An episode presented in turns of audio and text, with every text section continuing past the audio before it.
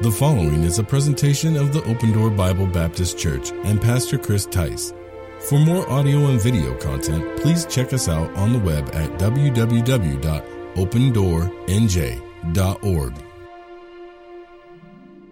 A joyful person, again, is one that usually brings joy to others' minds when they're thought of. Um, we usually don't have joy when we think about miserable people, but we usually have joy when we think about someone that is a joyful person. Uh, anybody like me tonight could use some more joy in your life? Could use some more happiness in your life. Sometimes we just go through the motions. Are you with me? We all have responsibilities. If you have a wife or family or children or a job or, you know, uh, whatever it is, uh, college or whatever you're going through, you've got responsibilities. Uh, sometimes we can just go through the motions and they can be joyless motions. We go through these motions and we have to do things and we have to fulfill responsibilities and we have to fulfill duties.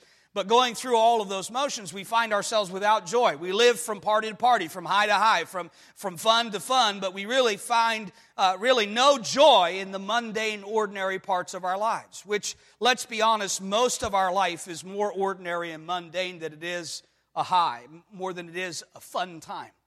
And life seems to be more lows than it is highs. Uh, life seems to be more difficulty and pain than it is blessing and encouragement.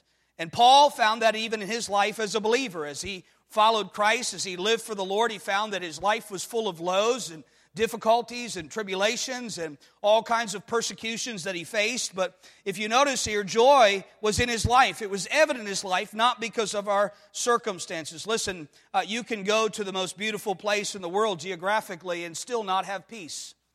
Uh, you, you can be in perfect situations and still not have joy. Uh, some of us, we, we pray and we desire to have things, and then we finally get what we think we want, and even in getting what we want, we still have no joy because joy is not found in our stuff. Uh, how many have ever got that new thing, that new item that you wanted?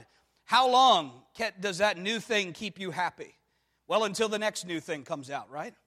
Until the next edition is released, until whatever it is that we're looking for next. Uh, our, our needs are insatiable. We just continue to desire more and more and more.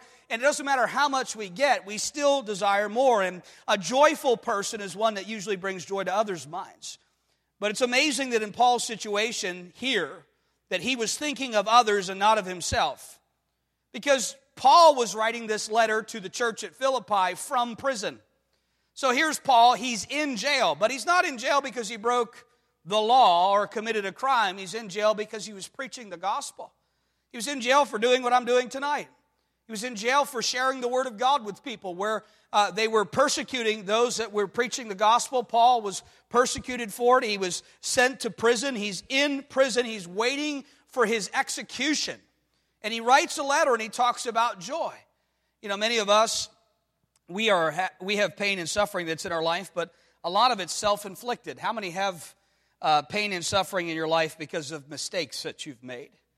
Uh, they're self inflicted. They're things that you've done, and so you have to deal with the consequences of the situation. Uh, Paul hadn't done anything wrong, but yet he was facing very difficult consequences for doing right.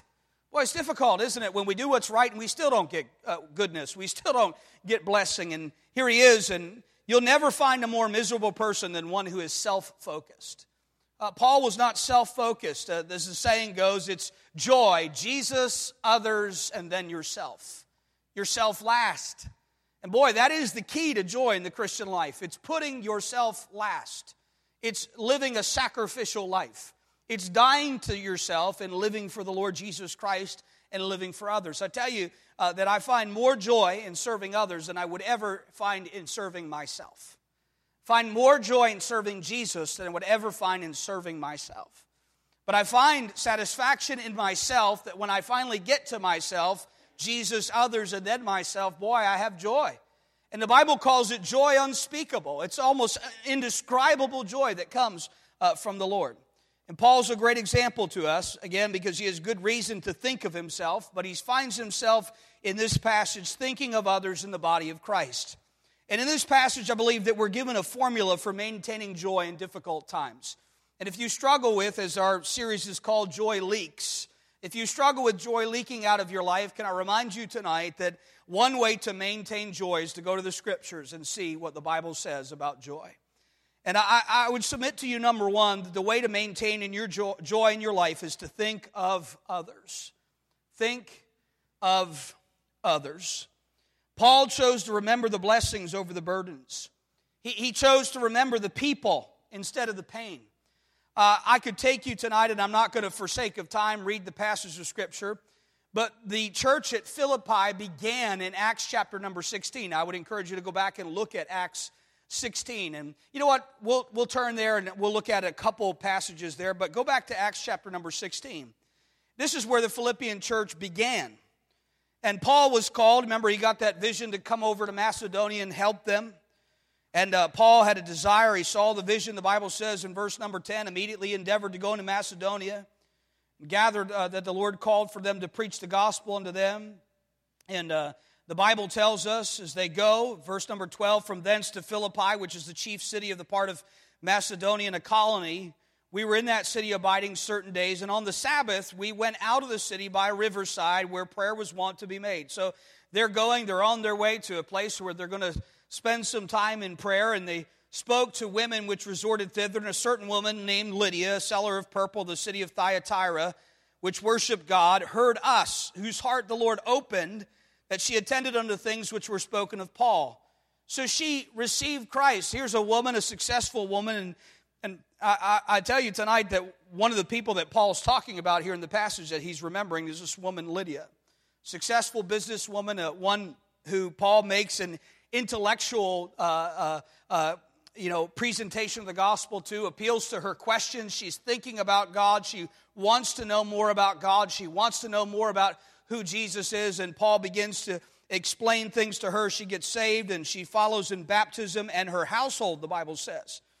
And from there, if you move through the passage, it's interesting how, the, how diverse this area is because we go from him thinking of this woman, probably this businesswoman, Lydia the businesswoman, to a slave girl who we find next. Here's a, a young girl who's being used and abused, and she's being uh, used to make money, and she's full of, the Bible says here, evil spirits, and uh, she's uh, giving people's fortunes, and she's giving people's futures, and she's being used uh, to sell uh, to, to sell her her giftedness, if you would, or spiritual or intuition that she has, and this little girl, uh, she begins to disrupt them as they continue to uh, go about their prayer and their ministry, and she begins to scream and yell. And Paul uh, doesn't appeal to her intellectually. There's no intellectual appeal, appealing to a crazy person. But can I tell you that even the gospel can fix crazy? Are you with me tonight? And here she is. She has an issue, and uh, Paul speaks to her. He calls to her spiritually. She believes on the Lord Jesus Christ uh, the spirits that are in her leave. She gets saved and she's baptized and she follows the Lord. And then from there, for doing that, the people there get angry because they lose uh, this girl's profit, the profit that she's making them, and they imprison Paul for preaching the gospel. And there he's thrust into jail, but for a purpose, because at midnight he's singing. At midnight, he has his feet in the stocks, he's been beaten. At midnight, he begins to sing to the Lord. The Bible says that a great earthquake shakes the prison and all the doors are open and the jailer comes and for fear of his life as the uh, it would have been his responsibility. We've got this average joe this ex-gi this former roman military man who's now serving the last of his retired days as a jailer and he's there in the prisons. He's watching over these prisoners and paul's there thrust into the prison for preaching the gospel. And he uh, finds that when the doors are open, none of the, none of the prisoners run away. And Paul says, we're, we're all here. Do thyself no harm. That man falls down on his knees and he says, Sirs, what must I do to be saved? And what does Paul say? Believe on the Lord Jesus Christ, and thou shalt be saved in thy house. And he takes Paul back to his house and he washes his wounds. He believes on Christ. Paul's opportunity to baptize him and his family that evening. And that is how the church at Philippi began. That's how this Philippian church, it's diverse. Uh, this, this pagan culture is changed and turned upside down. We have an Asian woman in Lydia. We've got a Greek little girl. We've got this Philippian jailer. And this hodgepodge of people come together, and the gospel brings them together. You know, that's what Paul is remembering as he's there in prison awaiting his own demise. He's remembering and he's choosing to think of the blessings and not the burdens. He's choosing to think of not the persecution and the peril, but the people. And here's the, here's the truth that the people make all things worth it. The people in our lives. God places people in our lives for a purpose, and I tell you, uh, that's why, as a church body, we're to love each other. We're to help bear each other's burdens. The truth is, every single person in the room uh, that met this morning and met tonight, every single person has problems. You're not the only one with problems tonight. We all have problems, and we all have difficulties, and we all have struggles. But I tell you, one way to maintain your joy as a believer is choose to think of others and not yourself. And here he is in this situation, and he says, for me to live is Christ and to die is gain. And this Philippian church begins. A Jewish fashionista, a businesswoman, a demon possessed slave girl, and a blue collar XGI, duty bound to the Roman Empire. Probably not exactly your dream church planting team, but the Spirit works in strange ways. And we see this backstory of Acts chapter 16 and the beautiful reconciliation that the gospel achieves, not just of unholy individuals to a holy God but superficially incompatible people to each other. God not only reconciles people to himself, but he reconciles them and puts them together in a family. That's a wonderful thing about the church. We're diverse in our culture, we're diverse in our backgrounds, we're diverse in, in what we know and our educations, we're diverse in our financial portfolios, we're diverse in every way. We have every reason not to have unity, church. But that's why the church is supposed to be diverse. It's not supposed to be one color. It's not supposed to be one creed. It's not supposed to be one culture. It's every nation, tribe, language, people, tongue. The gospel changes all of our lives. And you know what it does? It puts us together, it makes us one in Jesus Christ. Jews, Greeks, Gentiles, all of them put together, brought into a family. And Paul was remembering the power of the gospel to bring people together. You know, it's amazing how families coming apart can be brought back together through the gospel. It's amazing how marriages that are failing can be brought back in together through the gospel.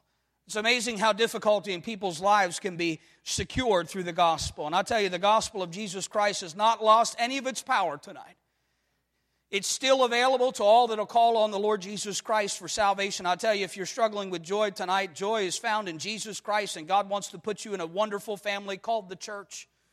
And He wants to equip you and encourage you and make you uh, into what He designed you to be, to bring glory to Him for His purpose. Number one, I believe joy is maintained in thinking of others. But number two, I believe that the text would teach us that joy is found also in praying for others. Look at verse number, uh, verse number four in the text. Always in every prayer of mine for you all, making requests with joy. He didn't just think about people, but he prayed for them. It's another level, isn't it? It's another level. Sometimes we say we're praying for people and we're just thinking about people.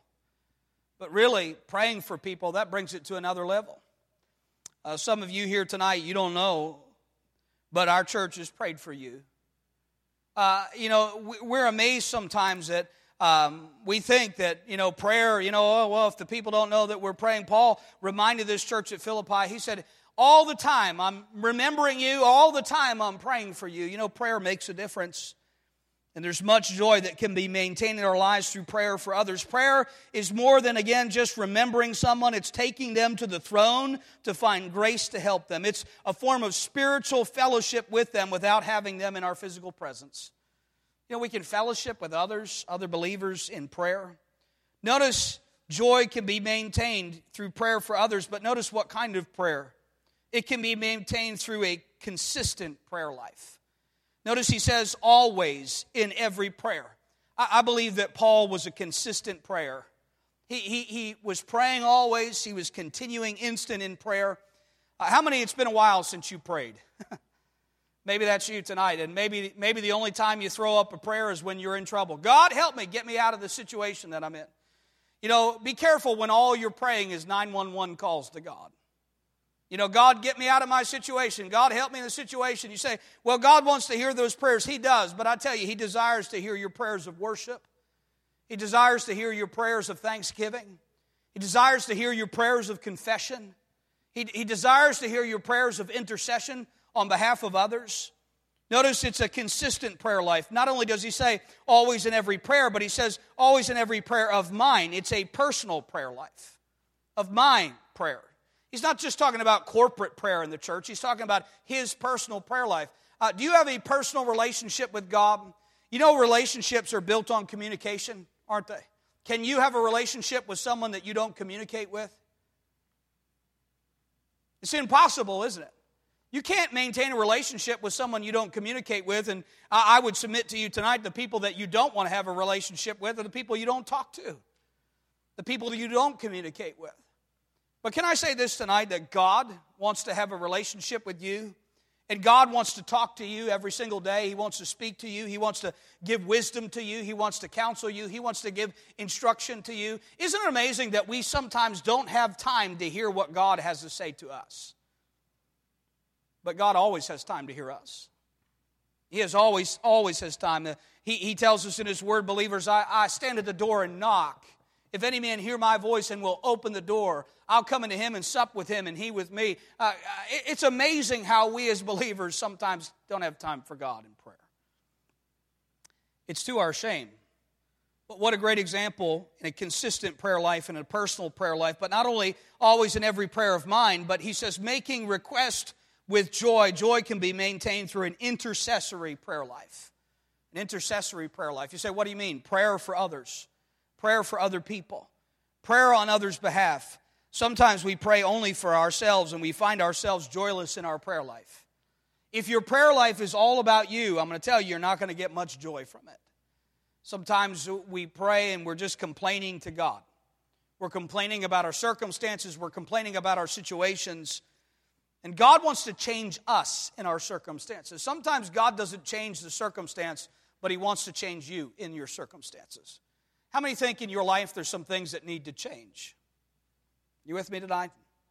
There's some things that need to change. You know that there's some things that need to change, but how hard is it to change? You know, we say, well, you know, tomorrow I'll do better.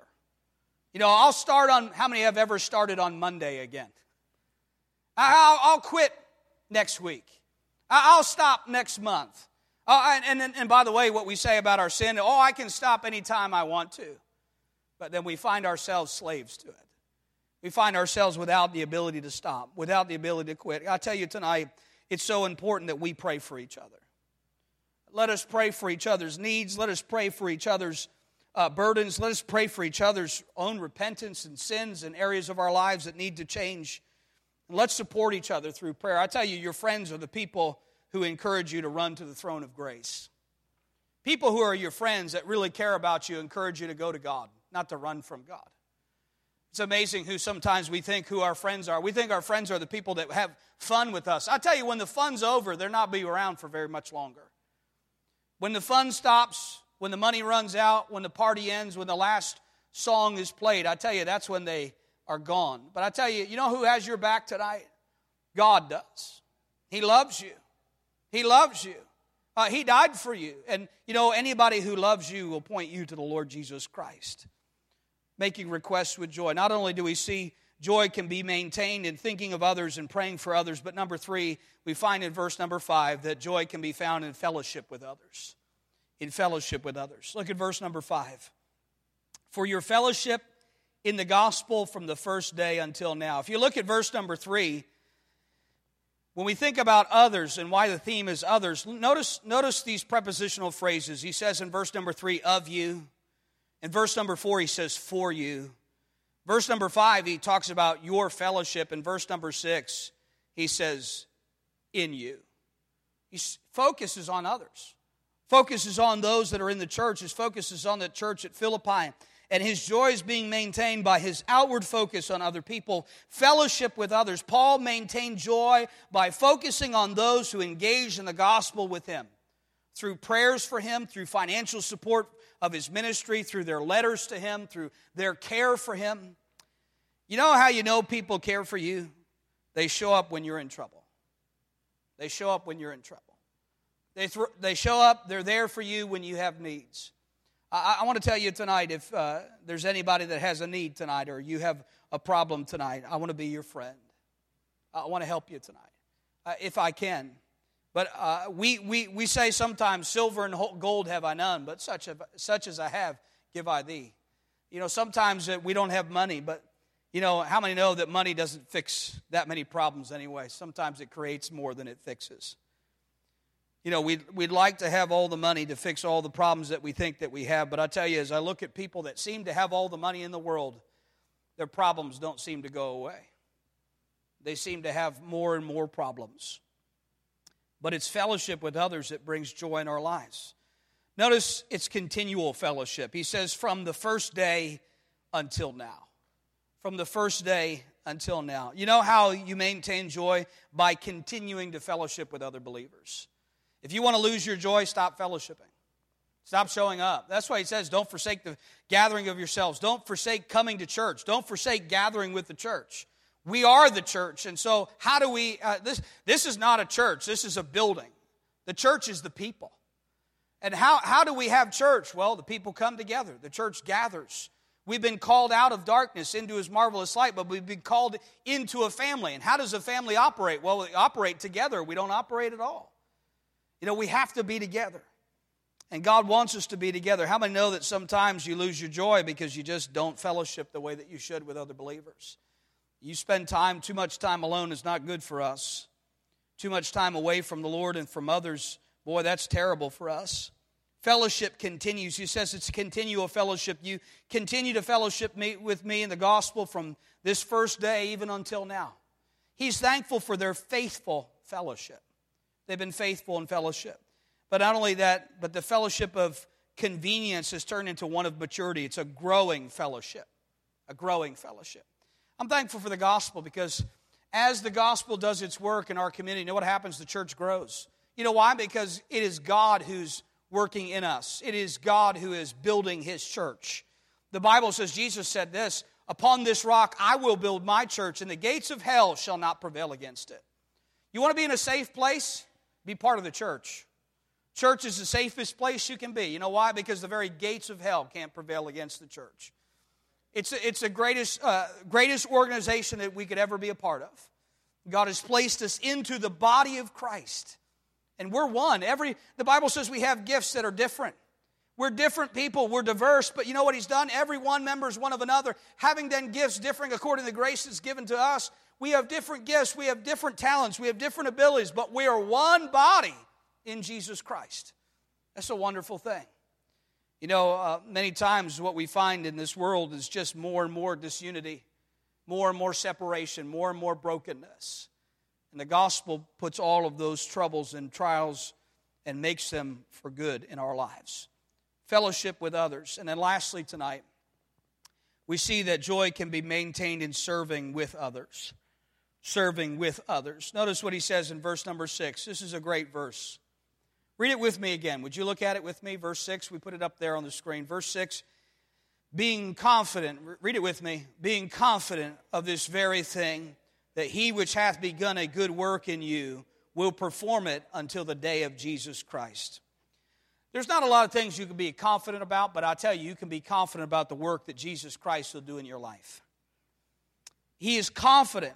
When we think about God's work, it is all God's work. It is all God's work. You think about salvation. Salvation is God's work for us. In other words, in order for me to come to Christ, uh, God is the one that does the work for me. He does all the work. The Bible tells us, For by grace you're saved through faith, and that not of yourselves. It is a gift of God, not of works, lest any man should boast. And then he says, For you, you're his workmanship, created in Christ Jesus unto good works. You know what he's telling us there? Hey, God's work of salvation is for you but God's work of sanctification is in you, and God's work of service is through you.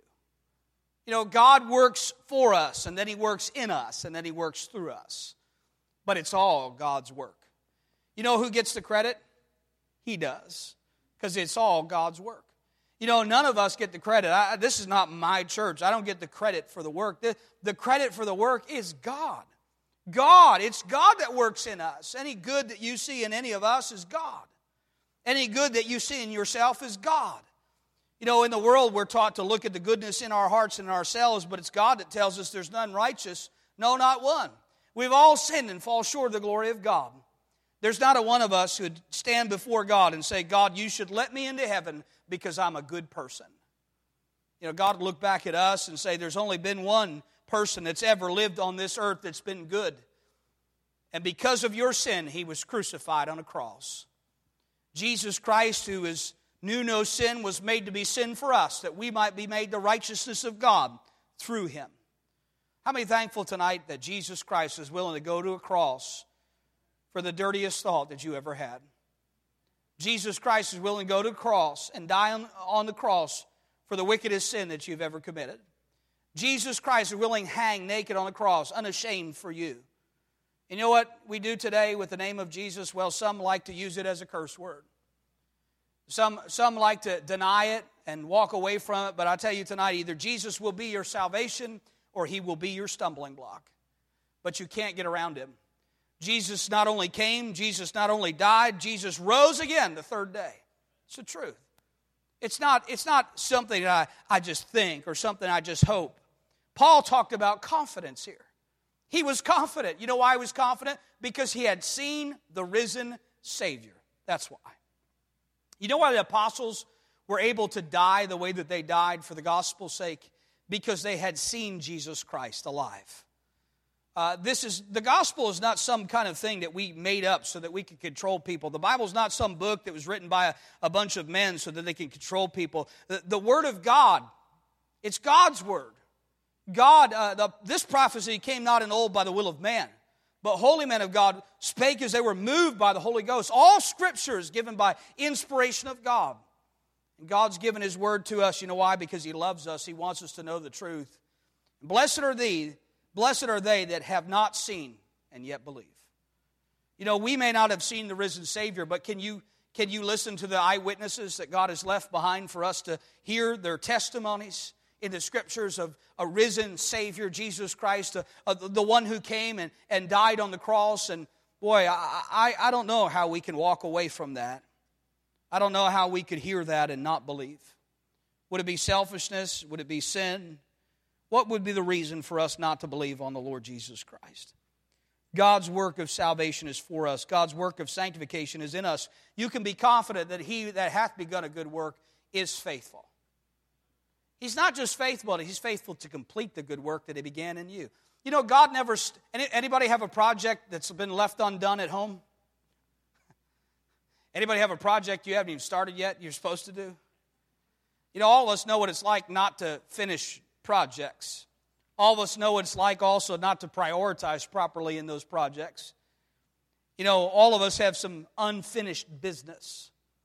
But you know what the worst kind of unfinished business to have? The worst kind of unfinished business to have is, is to not have peace with God when you can. When all the work that has been done for the project has been done by Jesus for you. And all you have to do is repent and believe.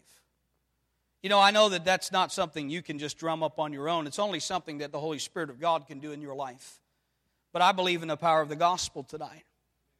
You know, serving with others is a joy because when we see God's work of transformation in other people, it gives us more confidence in the gospel. When we see God didn't just work in me, but He's working in others. Aren't you encouraged by that? I'm encouraged when I hear other believers' testimonies about how they were once something and now they're not. It was amazing this morning after uh, that message. I thought, boy, what a tough message uh, for some people on a Sunday morning and some of our guests. And uh, after about four or five people had walked up and said, Pastor, I'm in this situation and I'm going to get out of it. I've repented of it this morning. I'm going to ask the Lord to help me to change this situation that I'm in. What a wonderful thing to see that how God is doing work in people's lives. I used to think this way. Had, had someone tell me this morning, I used to think this way. And through the Word of God, now I think this way. I used to believe this way, but now I believe this way. What a wonderful thing. What an encouragement to know, to be able to serve with others and see God's work. It brings confidence to our lives. And then it brings a reason to continue, doesn't it? But sometimes we want to quit. Anybody like that? You just want to quit. Sometimes we want to quit at life. Let me tell you, the de- devil would have you end your life. End your life. That's what he whispers to us, right? Life is not worth living. Might as well just end your life. I don't know if you've contemplated that thought ever. I don't know if you're contemplating that thought tonight. But can I tell you that, you know, God's, uh, God, Jesus died on the cross so that you could have life and life more abundantly. What a terrible thing for you to end your life. The devil wants you to lose your life, and Jesus wants you to find life in him. And sometimes we forget that God wants to continue a work in us. Maybe you've been saved for some number of years, and maybe you're here tonight and you've been saved, you've been born again, you trusted Christ, but it's been a while since you followed him. Maybe you backslid and got away from the Lord. You know what I want to say to you tonight? God is faithful to complete the work that he began in you. It's not an accident that you're hearing the message tonight. God, God wants to encourage your heart to take up your cross and continue to follow the Lord. Boy, that's not going to be easy, I understand, but it's possible through Christ. Listen, how do we maintain joy in our lives? Well, it's about others. Jesus, others, and you. Last week, we, two weeks ago, we talked about joy in Jesus. Tonight, joy in others. Uh, joy can be found in thinking of others, praying for others. It can be maintained through fellowship with others and serving uh, with others. But sometimes, boy, we lose all of our joy because we only think of ourselves. And God wants to do a work in all of our hearts tonight. And may His word, perfect word, do its work. If God has used this ministry in any way to be a blessing to you, please take a moment to send us an email to info at opendoornj.org. Also, if you would like to support this ministry financially, you can do so online at opendoornj.org. Thanks for tuning in.